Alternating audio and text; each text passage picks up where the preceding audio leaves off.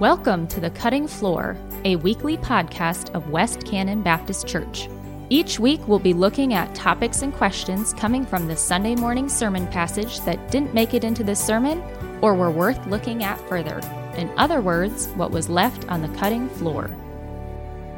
I'm Emily, and with me is Pastor Zach. This week, your sermon covered Genesis 2, verse 18 through 25, which was your final sermon in your mini series called Being Human. Can you explain the connection between Genesis 1 and Romans 1 that you mentioned in your sermon?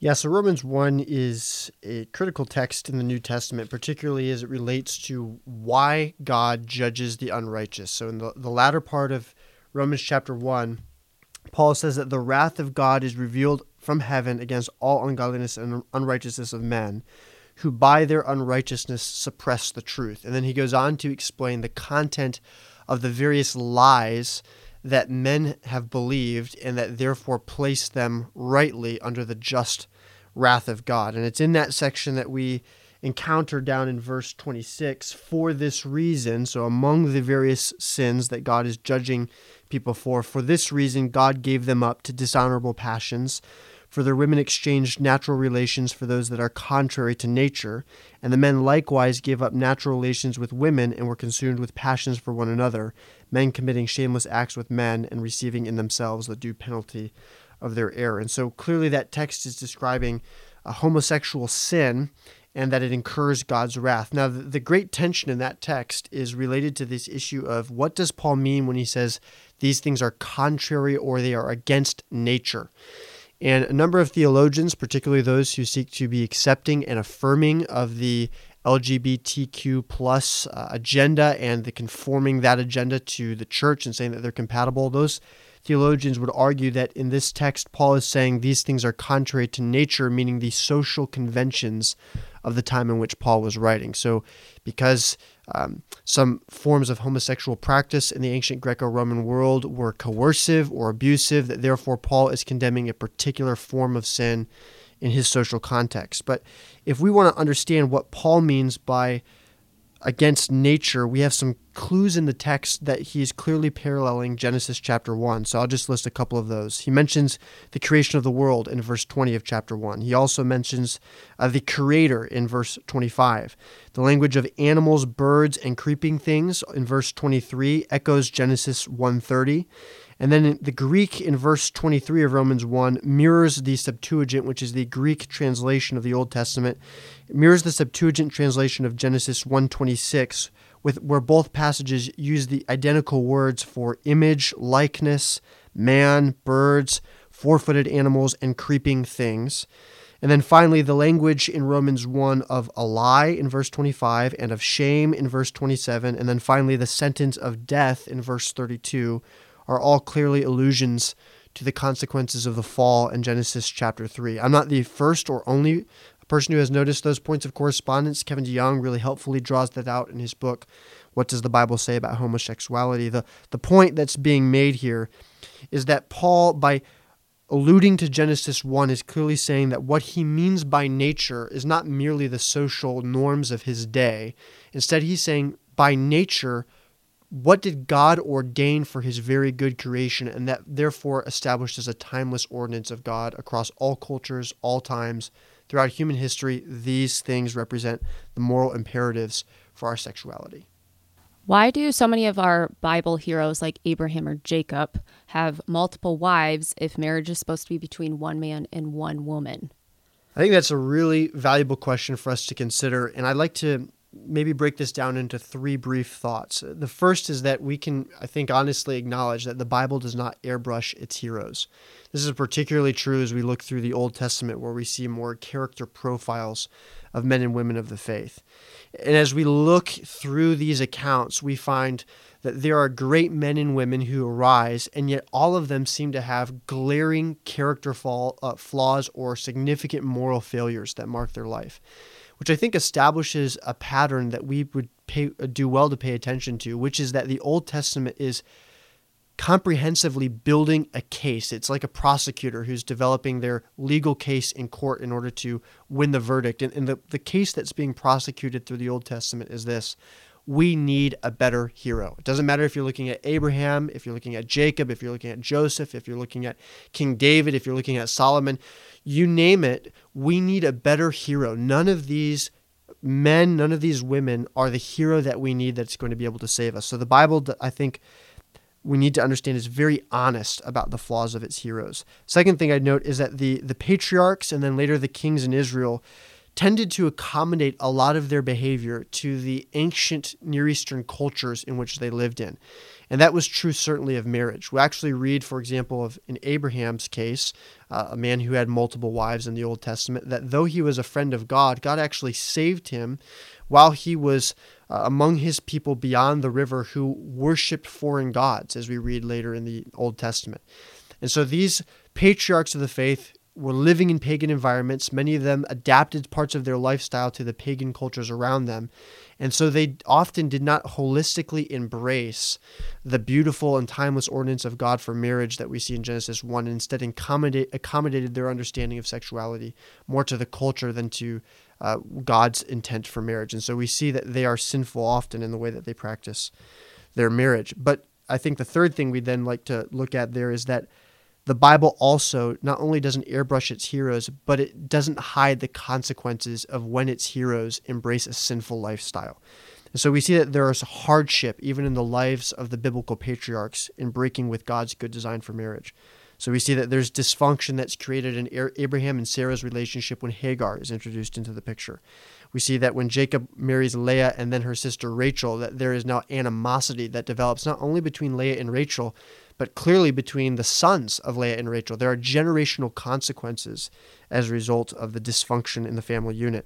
Then, of course, we have the instances of David's wives, Michal, who grows to detest him in her heart, uh, and then Bathsheba and the sin that he commits in not only marrying her, but first in killing her husband Uriah and then the subsequent loss of their child. And then Solomon, and we read in 1 Kings chapter 11 verse 4 that as he grew old, the many wives of Solomon led his heart away from the Lord to worship their gods. And so we see not only uh, that these heroes are flawed, but as they embrace sinful attitudes toward marriage and sexuality, it has spiritual consequences, often grave consequences in their lives. So they don't provide a pattern for us in everything. They provide a pattern for us in faith, but not always in uh, practice. Since marriage was part of God's good design prior to the fall, will we all be married in the new heaven and new earth? You know, marriage was created between a husband and wife for lifelong permanence. But in some sense, particularly now as we are on the other side of the fall and we do not live forever, it is a temporary arrangement in the context of eternity. So in Matthew chapter 22, uh, the Sadducees approached Jesus in order to try to trip him up. The Sadducees, we read uh, throughout the New Testament, and this is confirmed in history, were a group of religious elites in Israel that differed from the Pharisees in a number of respects, but principally the Sadducees did not believe in a resurrection to eternal life. And so, in order to try to demonstrate to Jesus that, uh, or, or to get him to admit that a resurrection was not a realistic um, reality, they present Jesus with this problem where one woman is married to a consecutive group of brothers, each one dies, and then she marries the next brother.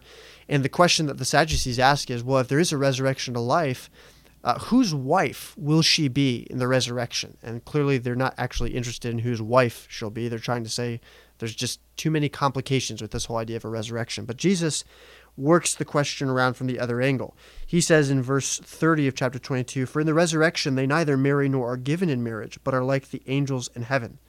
So there, this, there's a cessation of a husband wife relationship between a man and a woman in the new heavens and new earth. But that doesn't mean that there is absolutely no marriage, because we read in Revelation 19 9, Blessed are those who are invited to the marriage supper of the Lamb, which I think tells us why earthly marriage ceases in heaven. And that's because what marriage was impo- uh, was created to point to. I called marriage in my sermon an embodied metaphor, the metaphor of God's relationship with his people and Christ's relationship with his church. The bride and the bridegroom is consummated in the marriage supper of the Lamb, where there is now this marriage feast, and the bride and the bridegroom are united for eternity in Christ and his people.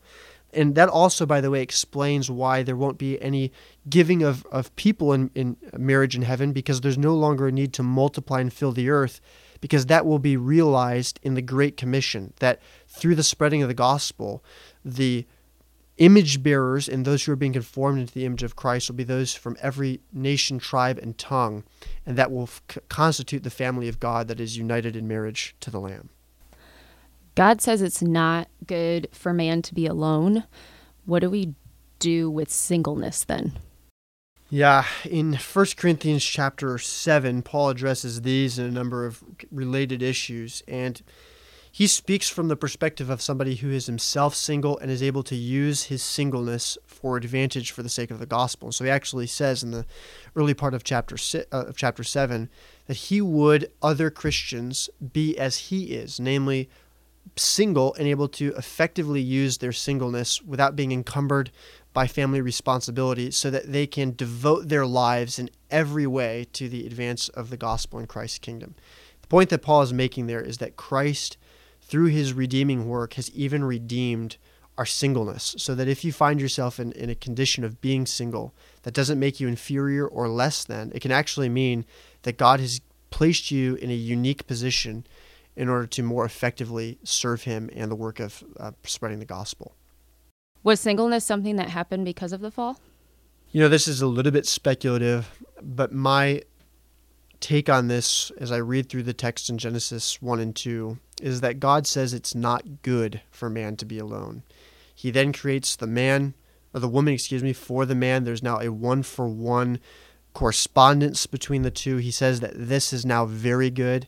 So my belief is that yes, if there had not been a fall, um, there would always be a match of a man and a woman together, uh, a perfect coupling, and that singleness would not be a reality in our world um, apart from the fall. And it's important to note that we get to the path of singleness from multiple angles, from death that results in widowhood.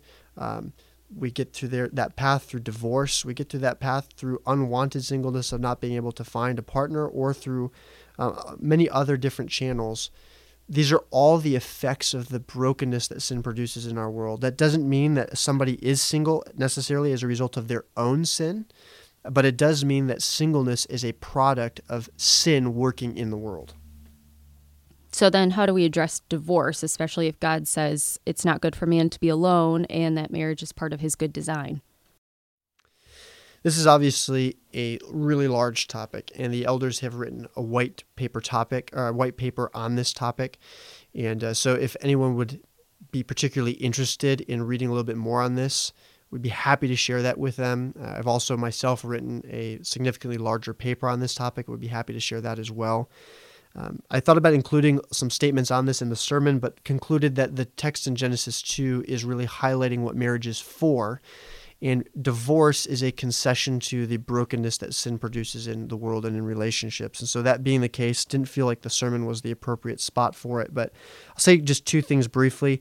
The New Testament acknowledges uh, that divorce is sometimes a recourse that is permissible in a limited set of circumstances because of the brokenness in relationships as a result of sin.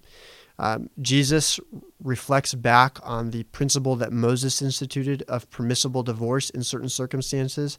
And in Matthew chapter 19, as well as in Mark chapter 10 and a few other places, Jesus gives um, his view on divorce, which is that it is undesirable that God created marriage for lifelong permanence, but in the event of adultery, of sexual infidelity, that divorce is permissible under those circumstances. So we should still pursue, I think, in most cases, reconciliation. It's beautiful when that can happen. It's a picture of the gospel and what grace and mercy means. But there is something that happens when the one flesh covenant of marriage has been broken through infidelity that effectively dissolves the covenant, such that if one partner, the, the aggrieved partner, the sinned against partner, determines that they would like to leave, the covenant has already been broken through the unfaithfulness of the other spouse who has opened the one flesh covenant. The second uh, permissive um, exception that is given in the New Testament is Paul in 1 Corinthians 7, that same chapter we referenced a moment ago. He says that desertion by an unbelieving spouse, in other words, you're married to an unbeliever and they won't consent to live with you and they abandon the marriage, that that releases or frees uh, the believing spouse to to go on and be not only divorced but remarried. Our view would be that if you are permissively divorced, that you are then freed to remarry. We say again, though, the emphasis should be that we should seek reconciliation when possible.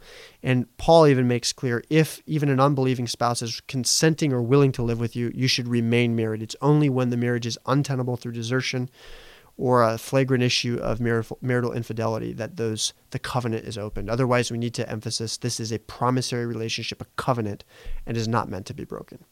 A listener question we received this week was were there female animals prior to the creation of Eve?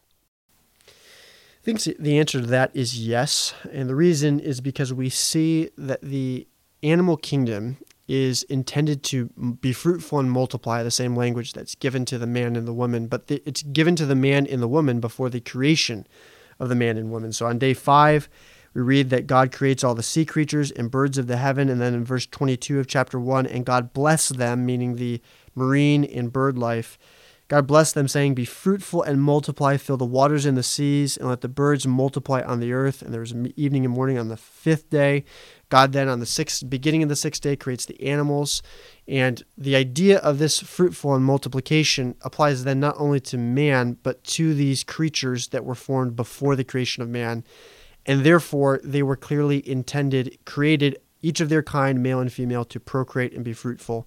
I think also we find in Genesis chapter 2, as we looked at this last week, Adam is able to identify as he's naming the animals that each one has a helper fit for it. In other words, they are created together with others, male and female of their kind, to complement them. And it's only in that context that he becomes aware that there is no course one that corresponds to him the way that the animals have each one that corresponds to them. And so that only makes sense if male and female exist as categories of creation prior to the creation of the woman. If you have any questions from the sermon or the sermon passage that you would like to have answered on the podcast, please email them by 8 a.m. on Tuesday morning to questions at westcannon.org. We'll see you next week.